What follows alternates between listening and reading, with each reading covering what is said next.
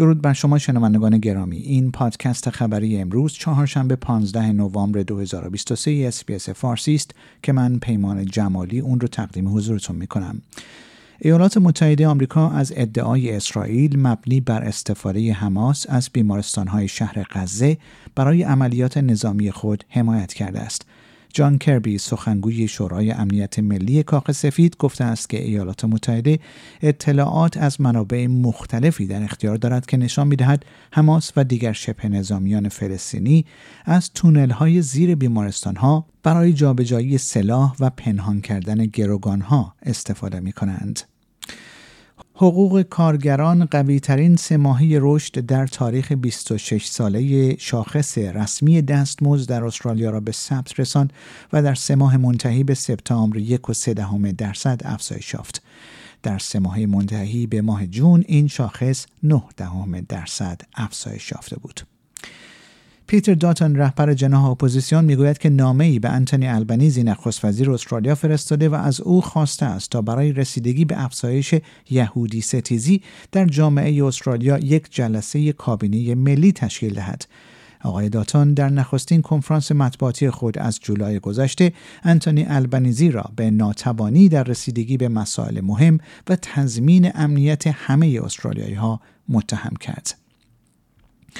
مقامات استرالیایی محل سکونت چند جنایتکار از جمله سه قاتل و تعدادی مجرم جنسی را که پس از تصمیم دادگاه عالی در جامعه آزاد شده اند زیر نظر دارند.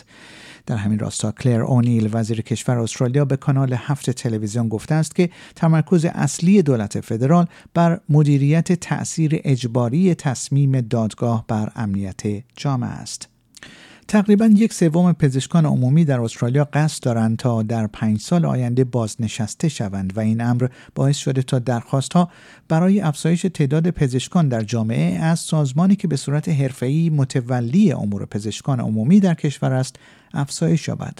این در حالی است که کالج سلطنتی پزشکان عمومی استرالیا هفتمین گزارش سالانه سلامت ملی خود را منتشر کرده که در آن بر جذب و حفظ نیروی کار پزشک عمومی تمرکز دارد.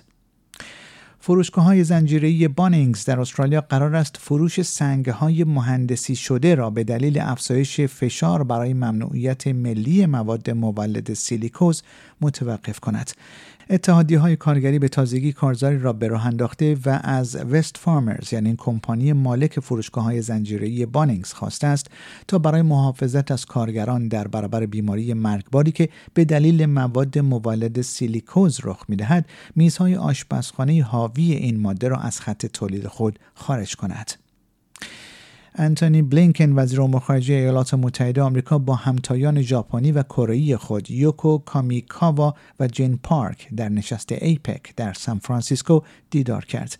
آقای بلینکن گفته است که مسائل منطقه‌ای و جهانی مانند حمله روسیه به اوکراین، درگیری ها در خاورمیانه و پیامدهای امنیتی کره شمالی در دستور کار این نشست قرار دارند. و رئیس ستاد ولودیمیر زلنسکی رئیس جمهور اوکراین می‌گوید که نیروهای وی موقعیت خود را در ساحل شرقی رودخانه دنیپرو در جنوب اوکراین حفظ کردند. اظهارات آندری یرماک نخستین ادعای رسمی مبنی بر آن است که نیروهای اوکراینی در کرانه شرقی دنیپرو در منطقه خرسون مستقر شدهاند.